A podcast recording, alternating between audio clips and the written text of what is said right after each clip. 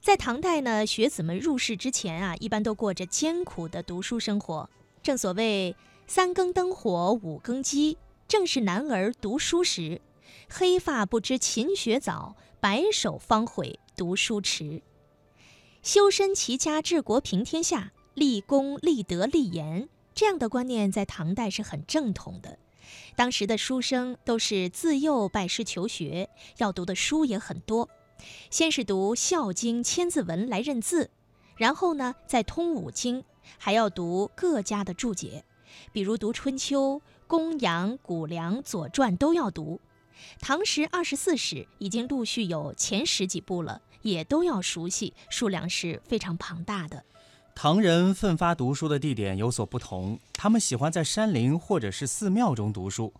根据考证，刘长卿、孟郊等自幼在嵩山读书。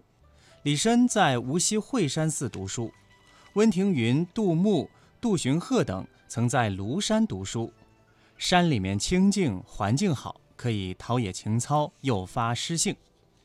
深山藏古寺，唐代读书人呢有与僧人交往的习俗，很多僧人也都很有学问，可以与之切磋。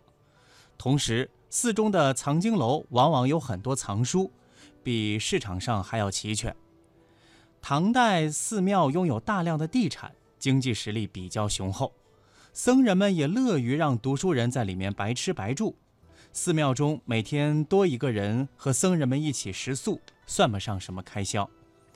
唐诗中多见描写风景和寺庙的佳句，而唯一倒霉的是诗人王波，他曾经寄居扬州木兰院中读书多年，以至于和和尚们在吃饭时都不告诉他。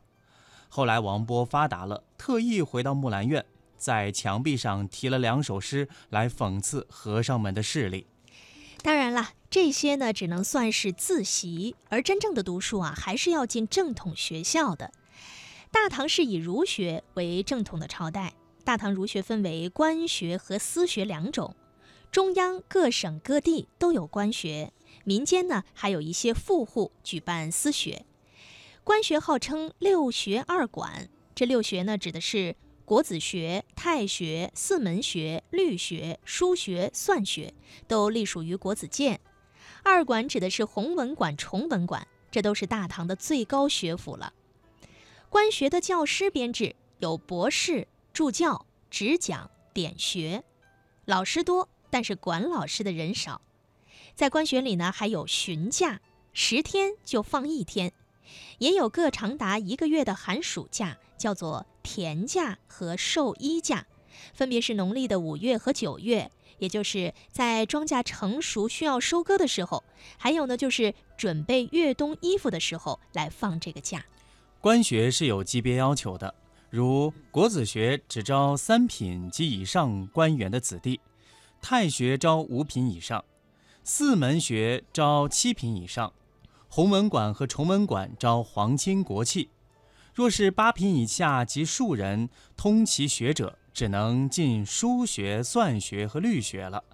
上品无寒门，下品无士族，这是大唐延续魏晋风貌的一面。其所学的教材呢，是儒家的正经加旁经。正经分为大经、中经和小经，这大小呢，居然是按照篇幅来分的。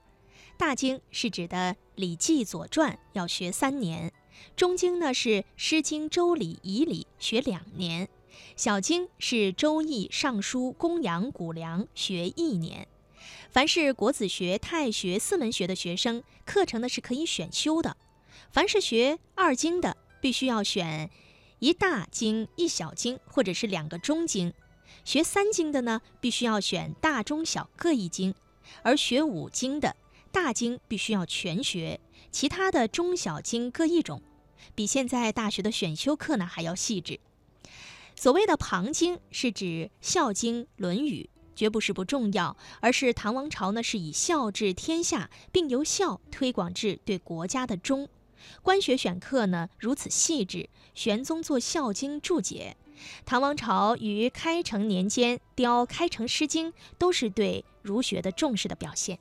但弘文馆、崇文馆中对学生的要求不如六学中高，仅要求试取粗通文艺即可。粗通文艺是什么样的水平呢？《大唐六典》载：洪重生习一大经一小经两中经者，习《史记》者、《汉书》者、东关记者、《三国志》者，皆须读文经熟，言音典正，测试时道，取粗解注意，精通六，史通三。那么这精通六，史通三，在唐朝也只能算是一个普通的读书人。读书人也是要找工作的，既是为了解决生计，也是为了实现他们修身齐家治国平天下的政治理想。读书人唯一的出路就是做官，而做官的途径仅仅有三种，就是推举、科举和从军。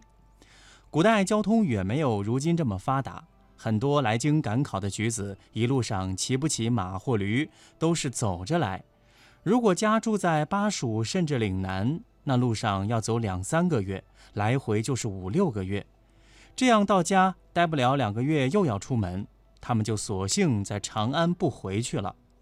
长安城里常年都寄居着赶考的举子们。